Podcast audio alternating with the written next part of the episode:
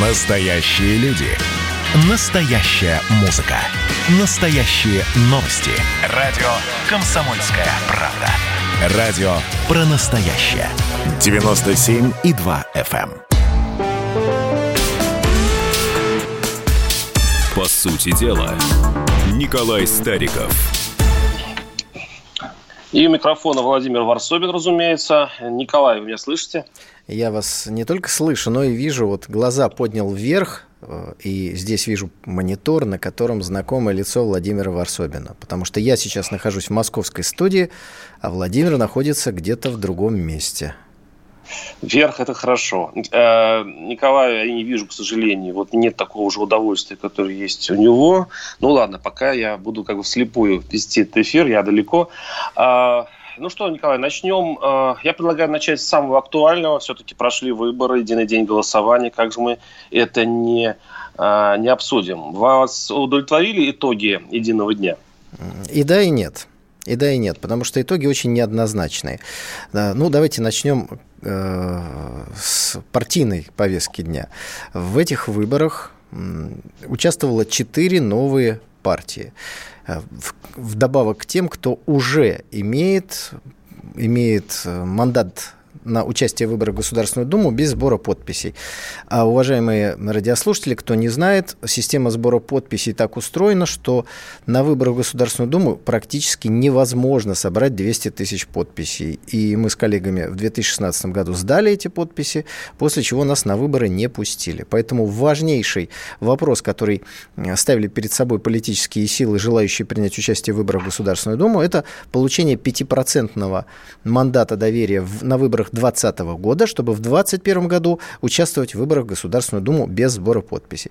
Вот из четырех новых политических сил три политические силы решили этот вопрос. В первую очередь я хотел бы поздравить коллег по партии «За правду», членом экспертного совета, которым я являюсь. В Рязанскую областную думу партия «За правду» набирает по предварительным данным около 7%. Там колеблется сейчас эта цифра. Дальше. Мандат доверия избирателей получила партия «Новые люди», а также партия «Зеленая альтернатива». А вот партия прямой демократии, или как ее еще называли, партия танчиков. То есть концепция партии была это люди, которые играют в определенные компьютерные игры, не получила мандата доверия. Видимо, люди так и остались играть в танчики, они пошли на выборы. В итоге вот три э, партии добавились к тому числу политических сил, которых мы с вами увидим на выборах в Государственную Думу в бюллетене. Это одна часть э, проблемы. Другая часть – это фактическое переизбрание всех губернаторов, которых рекомендовал ну, президент. И я, как человек, который последовательно выступает за отмену губернаторских выборов, еще раз хочу подчеркнуть. Вот наглядное свидетельство того, что выборы голосованием губернаторов совершенно не нужны. Пусть президент назначает тех людей, которых он считает ответственными и подготовленными для руководства регионов. Давайте сэкономим бюджетные деньги, упростим систему и выстроим ту самую систему, э, так сказать, властную вертикаль, которая нужна. Губернатор ответственен перед президентом, не перед э, абстрактными избирателями, а перед конкретным руководителем государства, который назначил и который снимает в случае, если, э, так сказать, человек не справляется. Это вот вторая часть того, что мне хотелось сказать. И, наконец, третья часть. Вы знаете, э, у меня на душе тревожно. У меня на душе тревожно, потому что я очень боюсь, что в результате вот этих результатов выборов, где вновь э, партия власти проехала на доверии народа к президенту, что в высоких кабинетах появится, знаете, такая успокоенность. И уроки Белоруссии не будут усвоены заранее.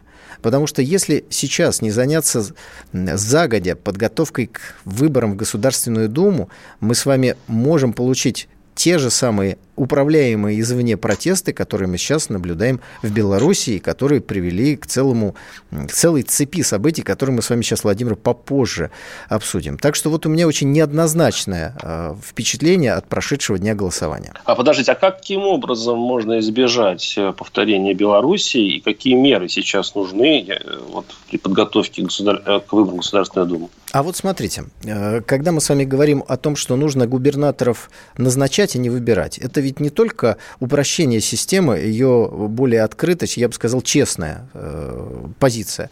Речь идет и о вполне себе технологичных вещах.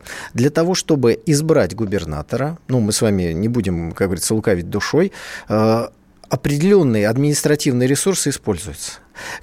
Поскольку этот губернатор в основном выдвигается от определенной партии власти, то получается, что вместе с губернатором как говорится, пытаются дальше провести и саму партию власти. А их нужно разъединить между собой. Губернатора назначили, а дальше вот, пожалуйста, честная партийная конкуренция – нет какой-то привилегированной партии, которая приклеивается либо к рейтингу президента, либо к рейтингу губернатора. Этого все не должно быть. Это первое. С другой стороны, ну, собственно говоря, каждый из нас, каждый избиратель должен понять, что если он не придет на выборы, а явка на этих выборах была ниже, чем на предыдущих, то мы с вами получим э, Государственную Думу, которая не будет отражать мнение всех граждан, что даст дополнительные козыри тем силам, которые обязательно попытаются раскачивать ситуацию. Поэтому мы мы должны идти на выборы, голосовать за э, новые политические силы, если мы хотим, чтобы в стране что-то изменилось. Ибо четыре парламентские основные партии склеились между собой в одну здоровую такую систему,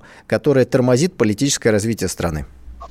Николай, а вот в чем э, парадокс? Ведь э, очень низкая явка. Я, там, я смотрю там по регионам, она просто ужасает. Коми, например, там проголосовало чуть ли не, там, не 10% в некоторых э, областях и так далее, районах. А, а ведь три дня голосовали. То есть даже три дня голосования а, не спасли эти выборы от низкой явки. А когда вы говорите о том, что были поддержаны президентские кандидаты на, в губернатора, да и Единая Россия хорошо выступила в этом году, это вовсе не говорит о том, что они хороши, а в том, что народу вдруг в этом году стало все равно совсем уже, им раньше, в общем-то, было плевать на выборы. А сейчас они плюнули уже так организованно и массово. Как это объяснить? Но народу в этом году, если отталкиваться от цифр, стало чуть более все равно, чем было в прошлом году. То есть тенденция всегда снижения, к сожалению, участников в выборах. Это происходит от того, что люди в бюллетенях видят одни и те же фамилии руководителей одних и тех же политических сил. Вот в тех регионах, в которых появились новые политические партии, в них ситуация в разной степени изменилась. Это хорошо. Но теперь нужно побуждать избирателей вести кампанию, начиная ее не за неделю, не за месяц до начала выборов в Государственную Думу, а уже сейчас начинать объяснять людям, что важно, чтобы ну, практически все пришли на эти выборы. А здесь мы сталкиваемся опять с технологичными вещами. Для административного ресурса удобнее, чтобы явка была небольшая – потому что организованный, мобилизованный электорат, который можно частично, как говорится, попросить, давайте так скажем, прийти и проголосовать в виде административного ресурса, он и дает возможность добиваться определенных нужных результатов выборов. Вот давайте пусть придут все граждане России, будут там представлены все политические силы, имеющие мандат на участие в выборах Государственной Думы, а их теперь более чем достаточно, они разной политической э, конфигурации и окраски. И тогда мы получим Думу, которая будет отражать действительно правильно отражать мнение граждан. И тогда пусть кто-нибудь попробует сказать, что эти выборы нелегитимны. Николай, ну вы зачем вы призываете власти выйти из зоны комфорта? Ведь э, эти три дня, которые она себе еще дополнительно организовала, ну, в купе с административным ресурсом, это же очень удобно. Удобно для, по крайней мере, тех, кто подозревает э, власти еще и фальсификации выборов, то это и дает им вообще большой простор три дня. Э, а вы говорите, зачем им вообще большая явка? А мне кажется, что вот и Госдума, и выборы в Госдуме пройдут вот ровно по этому сценарию, который принес власти уже э, свои плюсы. Ну, вот этот сценарий, он э, чреват э, печальными последствиями ну, для как, государственности. Да, как в Беларуси. Да. да, поэтому к этому надо готовиться заранее. Еще раз, смотрите, внешние силы, в данном случае телеграм-каналы, используют э, результаты выборов, которые они заранее подвергают дефамации и информационной атаке, как повод для организации беспорядков. При не этом... беспочвенно, надо заметить, не беспочвенно они ну, подвергают сомнению результаты выборов. Слушайте, ну, что же делать? Значит, у меня, например, нет сомнений, что Лукашенко набрал больше голосов, чем его соперники. Вот у меня нет... Но это, как говорится, к делу в данном случае не относится. Поэтому... Это святая вера, да, я понимаю. Обратно это тоже святая вера. Понимаете, так же, как мы можем с вами э, долго дискутировать о том, что произошло в Беларуси, но у нас есть только одни официальные цифры, а все остальные являются, ну, как говорится, мыслями, размышлениями. Ну, давайте отложим этот вопрос в сторону. Давайте заранее готовиться к этому. Это совершенно очевидно и понятно. Поэтому новые политические силы, новые политические идеи, пришедшие в Государственную Думу, участвующие в выборах и возможность избирателя свободно прийти проголосовать за каждую из этих политических сил. Что же касается количества дней голосования, которые будут через год, я затрудняюсь ответить на этот вопрос, потому что я не знаю, какой будет эпидемиологическая обстановка в России и в мире. Вот сейчас... Но, почестнее, но честнее все-таки один день или три? Вот, вот если думать все-таки о доверии к выборам. Три дня необходимы для того, чтобы как-то рассредоточить людей по дням. Потому что сейчас есть опасность заражения. Не будет опасности заражения. Наверное, есть смысл проводить э, выборы в один день, потому что так как-то привычнее. Но я бы не противопоставлял эту систему одну другой. Мы сейчас видим, что вот в условиях трех дней выборов э, в разных регионах разные результаты показали разные политические силы. Есть регионы, где прям ну, удивительные результаты показывает партия власти, есть результаты, где видно политическую борьбу. Э, так что я бы не говорил о том, что есть какая-то общая система. Главное, чтобы не было общей системной успокоенности. Потому что Николай, да. популярность вот этой общей политической э, четырех составляющей партии власти, которая находится в Государственной Думе, в целом она не увеличилась. И это каждый э, чувствует на своих собственных симпатиях. Просто приходит человек и не видит, не видит новых сил в бюллетене. Да, Николай, мы сейчас прервемся. Мы переходим сейчас э, на небольшой блок рекламы. Оставайтесь с нами и будем принимать звонки 8 800 200 ровно 9702. По сути дела, Николай Стариков –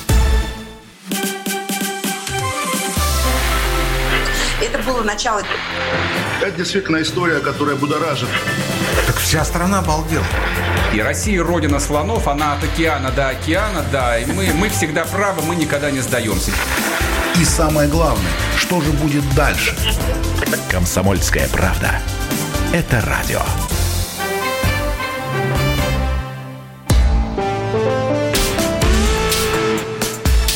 По сути дела, Николай Стариков – да, микрофон Владимир Варсобин. Э, ну, сейчас мы заканчиваем тему единого голосования. Э, хотел сразу закончить, но тут очень посыпались сообщения. Э, какие честные выборы? Вот ящик для голосования по поправкам, пишет наш слушатель. Крышка на скотче. Подал жалобу, ответ. Пожал жалобу, ответ законодательно не установлена процедура фиксации крышки. В Калининграде явка 30%, люди просто ждут, быстрее бы этот цирк закончился. А я сейчас только был в Самаре и общался там с местными коммунистами. Они сейчас э, взмыленные бегают по участкам, у них там э, региональные депутаты избираются. Так они вот волком воют по поводу этих трех дней, потому что они говорят, что для, так, для трех дней безустанного контроля, чтобы не своровали голоса, нужна целая армия наблюдателей, у них не хватает сил, и если на один день раньше их хватало, сейчас нет, и поэтому в эти дыры, которые образовываются, а, вот как раз в это и лезут всякие фальсификаторы, карусельщики и прочие. Владимир, и, вот и вы ответили далее. на свой вопрос. Значит, вы спрашивали меня, как должны проходить выборы в Государственную Думу. Они должны проходить так, чтобы комар носа не подточил. Вот. Вот, Правильно. поэтому, если не будет никаких эпидемиологических оснований для трех дней голосования, значит, пусть будет один день голосования, потому что в этой ситуации будет сложнее ставить под сомнение результаты выборов. Так что совершенно очевидно. Но ставя точку в этом обсуждении, я хотел сказать, что мой опыт поездок по регионам, общения с избирателями говорит о том, что людей больше всего волнуют вполне себе социальные вопросы. И те предложения, которые делала партия «За правду», это отмена пенсионной реформы, безусловный базовый базовый доход для каждого гражданина России и миллион каждому родившемуся э, гражданину России, вот эти вопросы, мне кажется, и помогли достучаться до сердец избирателей. 8 800 200 ровно 9702 наши студийные телефоны. Сергей Ставрополь. Сергей, слушаю вас. Здравствуйте. Здравствуйте, уважаемый ведущий. Ну, я так понял, цифру 80% вы не верите, так же, как и я. Ну да, может, возможно, он победил там процентов 60-50. А верите ли в цифру 75%, на которых победил Это... всем известный президент, всем известной страны? Вы про Путина? Ну, а про кого же?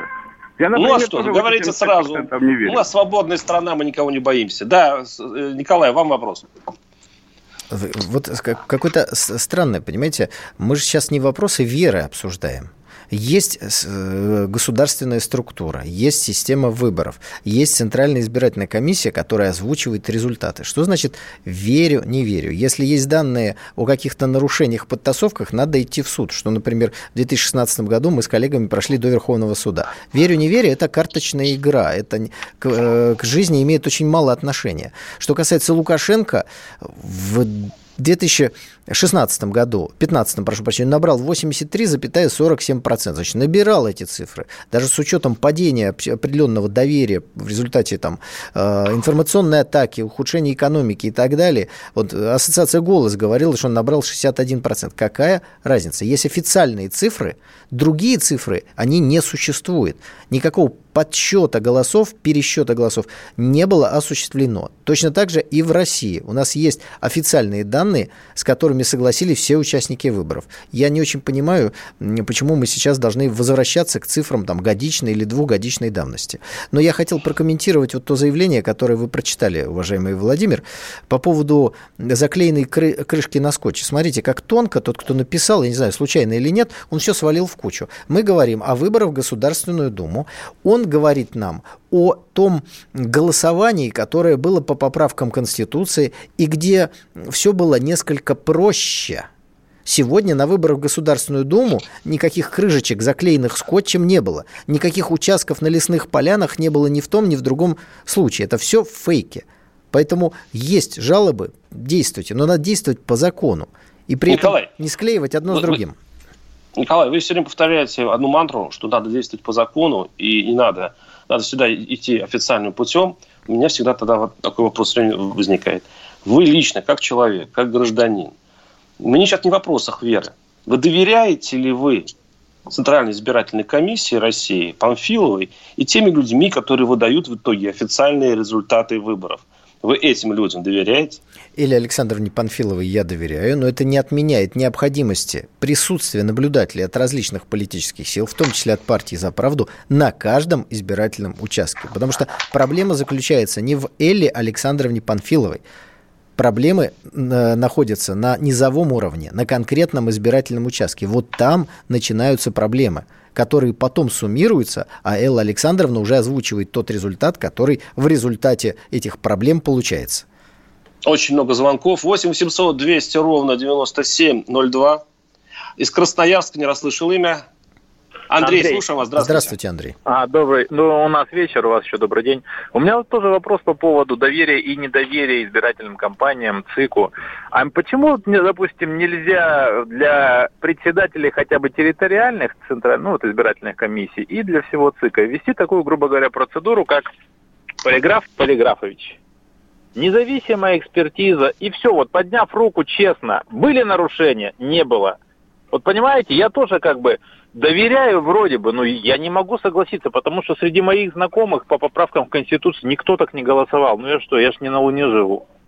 А среди моих А знакомых получается, все голосовали за Да. поправки в Конституцию. Но вот ваши знакомых против моих знакомых, как мы А будем я, делать? а я вам могу быть рефери. Среди моих очень мало голосовали за поправку Конституции. Ну, у вас, наверное, одинаковые знакомые с Владимиром, несмотря на то, что вы живете в разных городах.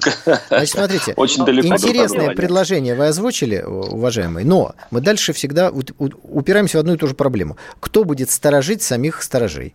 Вот есть, э, например, другая процедура, о которой я вам сейчас скажу. Она вам э, покажется очень похожей на то, что вы э, предложили. Когда вы сдаете эти пресловутые подписи, избирательная комиссия зовет почерковеда, который берет подписные листы и просто пишет, вот это, это, это и эта подпись сделана, по его мнению, одной рукой.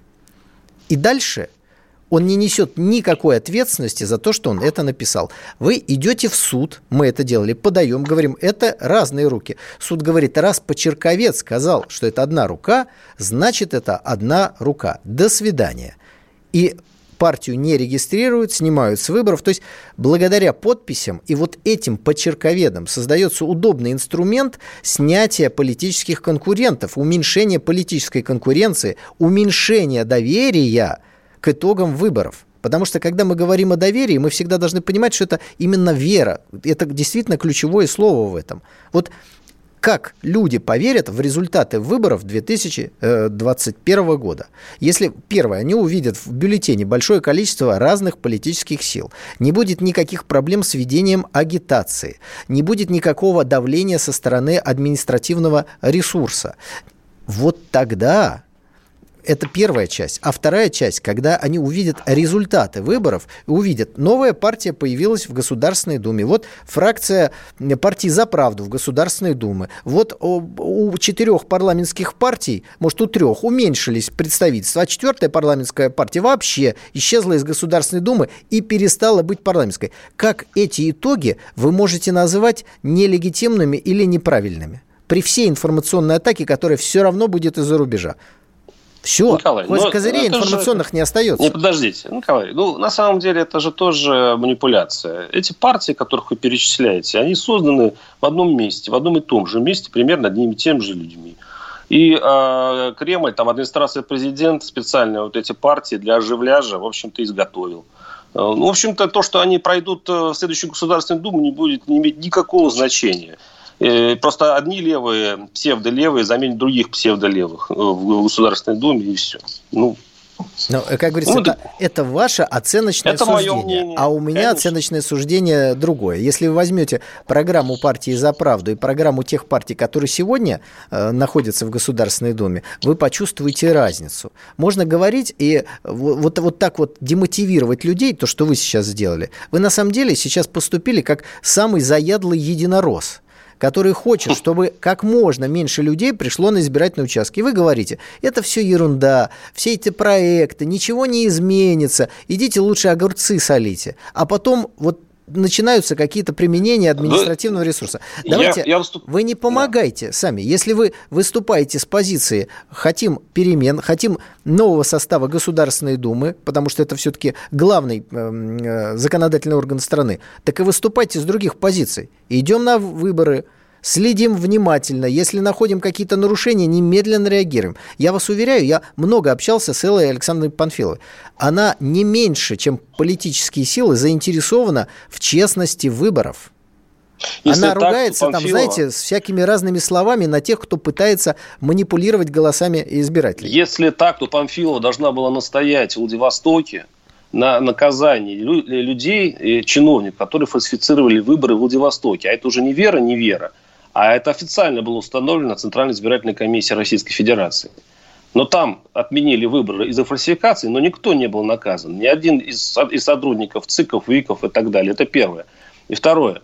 Если нашу все-таки систему сделать более открытой и демократичной, а это, а это в силах Памфиловой, можно допустить к выборам э, действительно реальную оппозицию, а не ту, которую допускают. А это можно сделать с помощью э, реформы избирательного права, регистрации партий, регистрации кандидатов, упрощения, снятия муниципальных фильтров и так далее. Это ровно те удавка, те поводки, на которых держат всех политиков администрации президента России. И им так удобно. Что такое реальная на, оппозиция? На этот Что такое реальная оппозиция? Я считаю, что партия «За правду» – это реальная оппозиция. Возьмите программу, вы увидите, что это настоящая оппозиция. А настоящая оппозиция, она относится бережно к стране, она не призывает сносить государство, она при... показывает другой путь развития страны.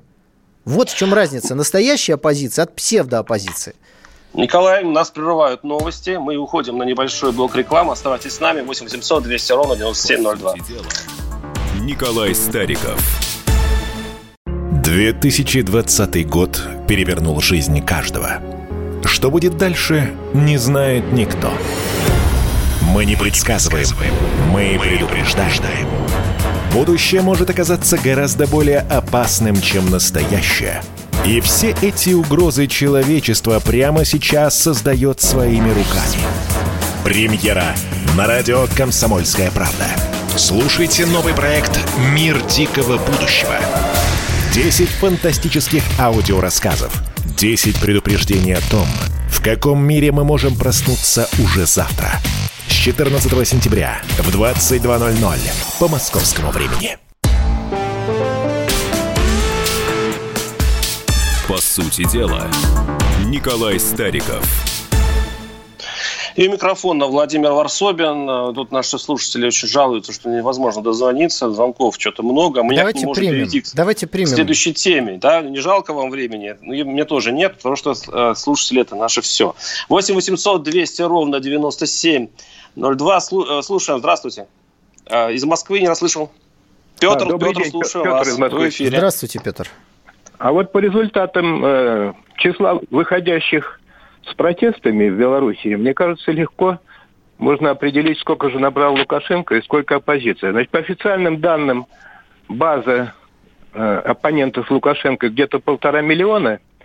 И если взять одного из пяти, ну, таких пассионарных, которые готовы идти до конца, то получается, что на улице, так оно и по статистике, где-то выходит 200 тысяч в Минске и еще 100 в других городах.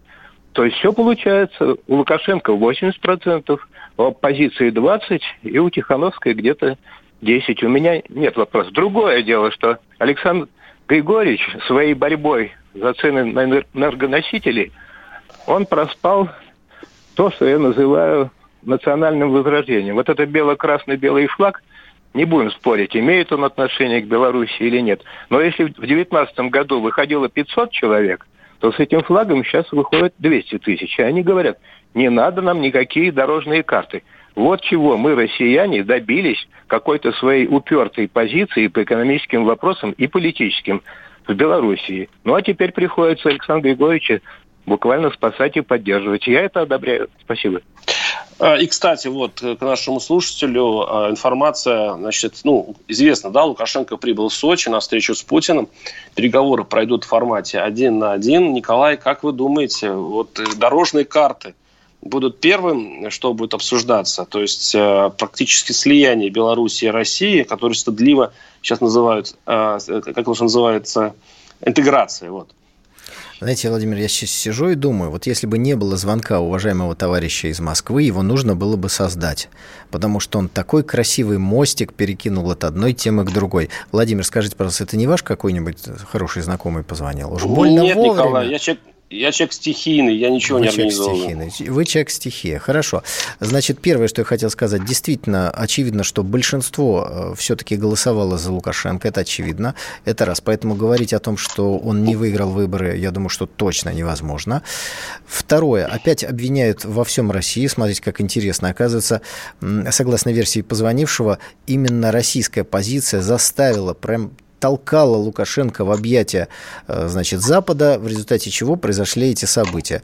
Ну, а какая российская политика Януковича толкала в, в объятия Запада? Ну, давайте как бы будем объективными. Все руководители постсоветского пространства, они занимаются тем, что они называют многовекторной э, политикой, а то, что раньше называлось политической проституцией с э, жесткого, так сказать, оценки Владимира Ильича Ленина. Они и нашим, и вашим. Лукашенко считал, что, ну, повторим ту теорию, ту практику, о которой мы с вами говорили. Он считал, что он договорился с Западом.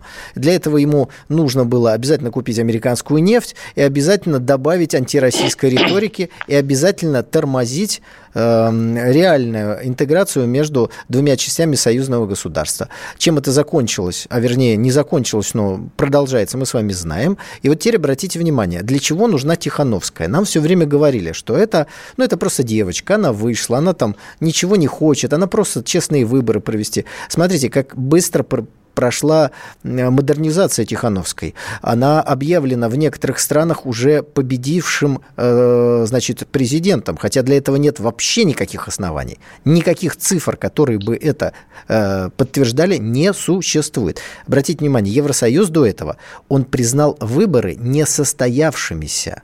А потом, через некоторое время, одна из стран Евросоюза, одно дело, когда выборы не состоялись, а другое дело, когда кто-то победил. Это две разные вещи.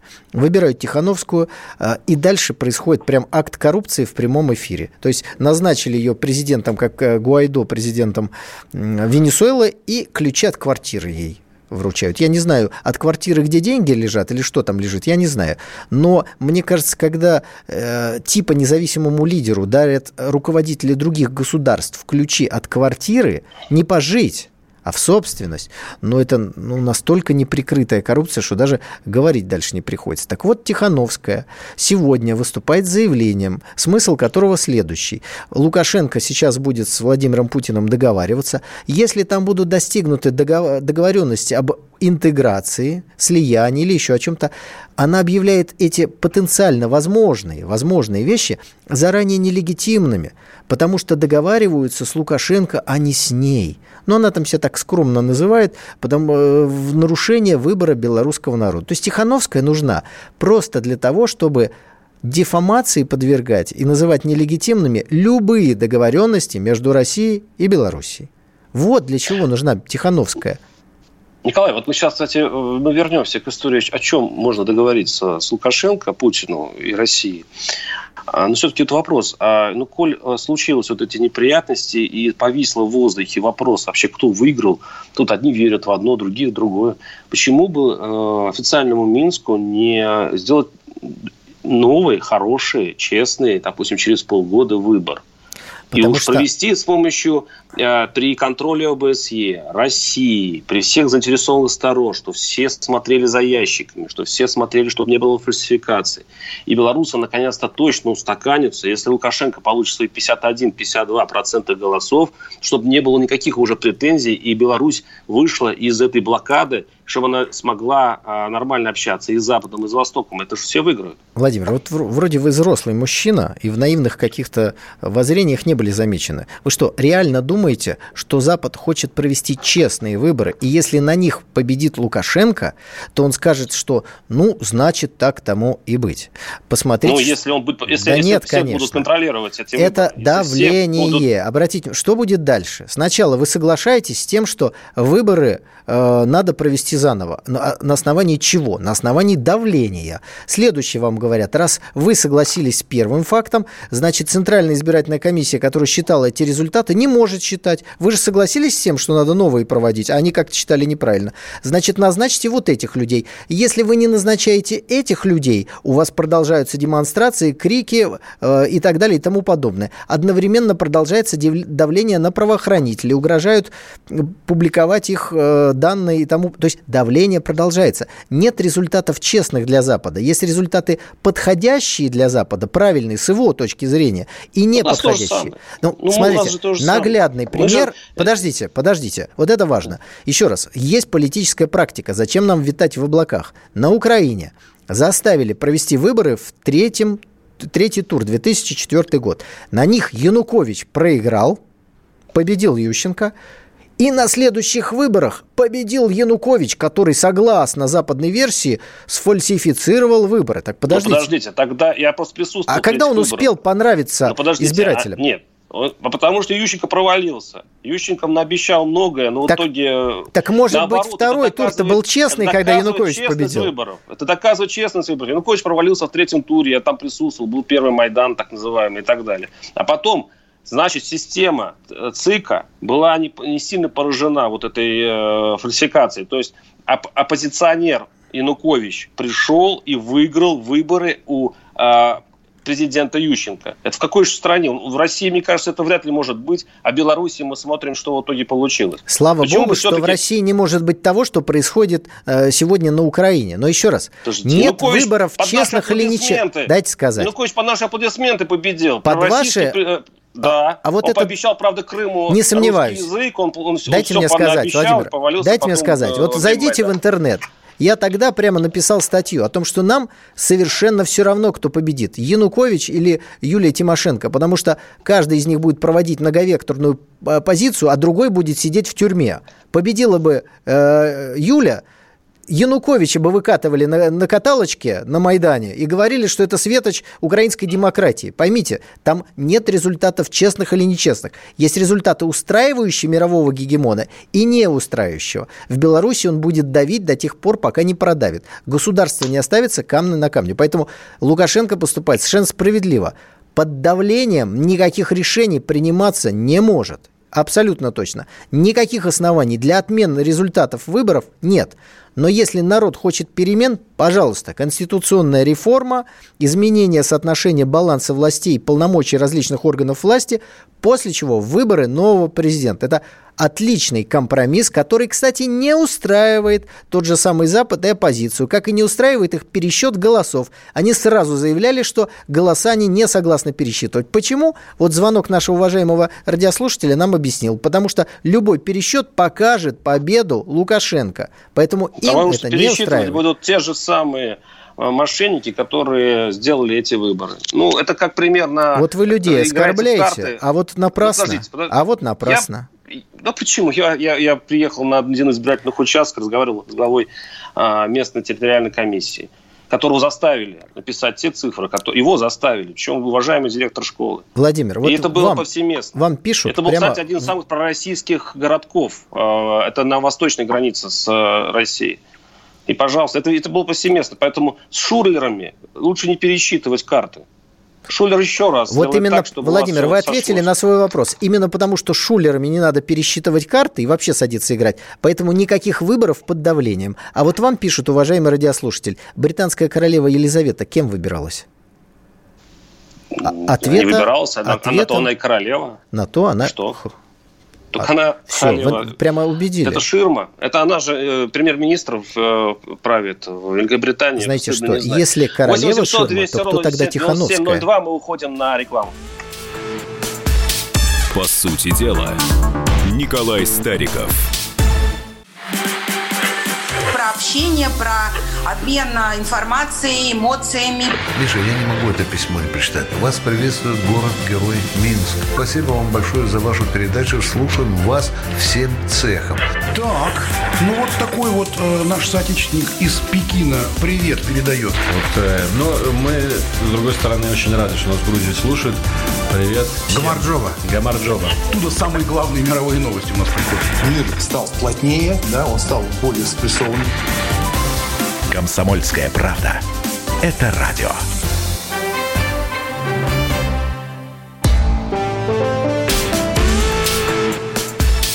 По сути дела, Николай Стариков.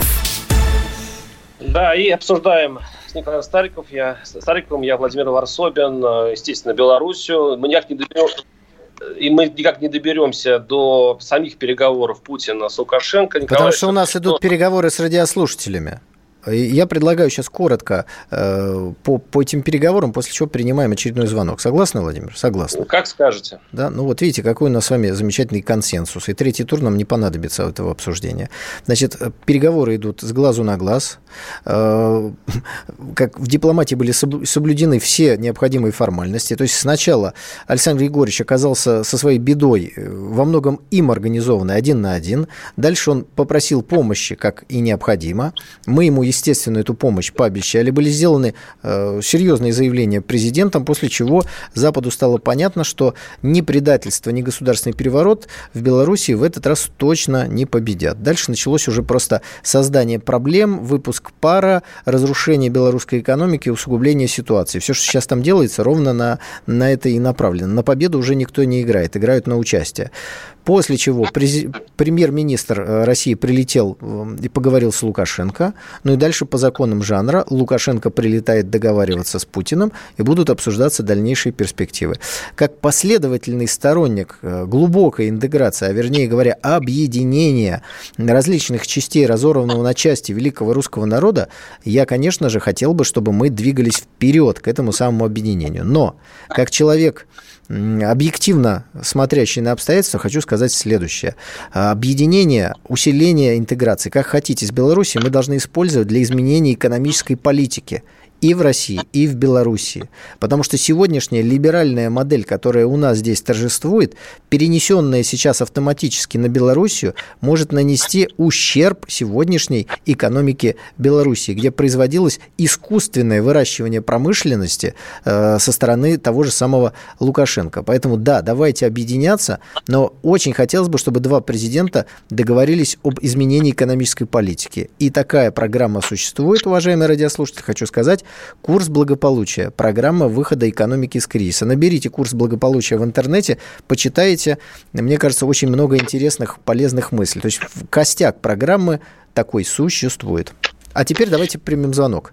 Да, но, извините, у меня вопрос очень важный. А если э, Лукашенко будет заниматься тем же, что было до этих событий, то есть он будет тянуть время, э, выторговывать всякие уступки, тем более, что сейчас, э, он, по-моему, реструктуризация кредитов идет белорусских. Э, что делать в этом случае в Москве? Заниматься тем же самым и ждать? Значит, смотрите. Или давить. Да, Или вот, давить. вот здесь давайте поймем логику западной игры. Игра идет бесконечно. После того, как стало очевидно, что переворот не получается и провалился, начался новый раунд. Еще раз, никто на победу не играет. Сегодняшняя игра Запада – это Тихановская как некий заложник, как инструмент для того, чтобы э, делегитимизировать любые шаги по интеграции. Если раньше, вот это важно, интеграцию тормозил Лукашенко, то теперь ее будет пытаться тормозить Тихановская – вот что это важно понять. Это а первое. Лукашенко не будет? Лукашенко Думаю, что не будет, но все-таки на 100% нельзя быть уверенным. Так вот, Запад, поскольку тоже не уверен в Лукашенко, он делает две вещи. Как тормоз берет уже Тихановскую про запас и не вводит санкции против персонально против Лукашенко. То есть дверь не закрыта, она как бы так приоткрылась от такого дипломатического сквознячка. Намек оста... остается Александру Григорьевичу, что, может быть, как говорится, давайте по-новому начнем. Так вот сейчас политика Запада в белорусском вопросе – это создание сложностей, подчеркиваю, для российской экономики. Потому что, да, мы должны помочь, мы перекредитовать. И это все дополнительные сложности для российской экономики. Поэтому я и говорю о необходимости изменения экономического курса, когда мы из лимона сможем сделать лимонад. И дополнительные 10 тысяч, о, 10 тысяч, прошу прощения, 10 миллионов граждан Беларуси, это будет не экономическое бремя, а огромный экономический плюс. Потребители, работники, так сказать, люди одного с нами, с нами корня, одной с нами ментальности. Вот, вот вот в этом сегодня суть момента. Я просто вспоминаю, как э, перед Майданом э, Россия э, дала кредит Януковичу, по-моему, в 4 миллиарда в 3. долларов. 3 миллиарда. 3, 3 миллиарда, да, долларов, которые до сих пор, по-моему, не отдала. Это была попытка таким уже образом поддержать вот эту шатающуюся власть и как бы мы не, не, не, как бы не потеряли бы деньги с этим. Подождите, а вот здесь важный момент. Сейчас, э, уважаемый радиослушатель, сейчас мы дадим вам слово. Очень важный момент. Смотрите, 3 миллиарда Россия дала в долг. Она не Януковичу давала в долг, как любят говорить украинские политологи. Она дала государству Украина.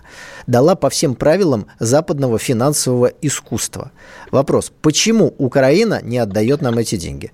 Потому что ее патроны давят на всевозможные международные арбитражи и в нарушение своих же правил тормозят выплату этих денег. Потому что для них очевидно, у Украины денег нет. И так бы пришлось американцам дать 3 миллиарда Украине, чтобы Украина отдала России. Они этого делать не хотят, поэтому просто в наглую игнорируют свои собственные финансовые Я про то, что не потеряли мы снова деньги. Я сейчас говорю о будущем, а не о прошлом. Когда мы говорим о международной политике, здесь нет потери денег.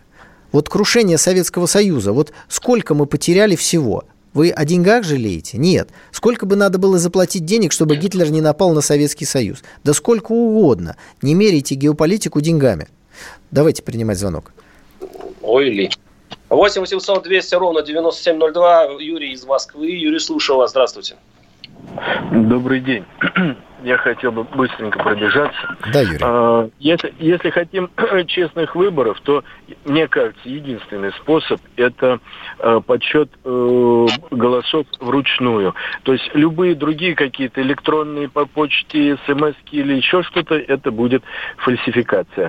Значит, что касается друзей, э, соседей и прочее, я согласен. То, что денег на это жалеть не надо. Америка, посмотрите, как себя ведет. Она весь мир купила. Она ставит президентов, вот э, какие ей удобны. Э, ну, наверное, все. Спасибо. Ну, Спасибо. Надо за оставшиеся 20 секунд э, скажу следующее. Смотрите, когда хотят поставить под сомнение результаты выборов, неважно, как вы их проводите. Раньше были выборы бумажные, говорили это. Теперь стали электронной частью. Обратите внимание, про электронную часть никто не говорит, что там возможны фальсификации, но будут говорить, если мы не изменим всю ситуацию целиком. А мы будем это обсуждать и дальше, ну, на следующей неделе. Оставайтесь с нами. До свидания. По сути дела, Николай Стариков –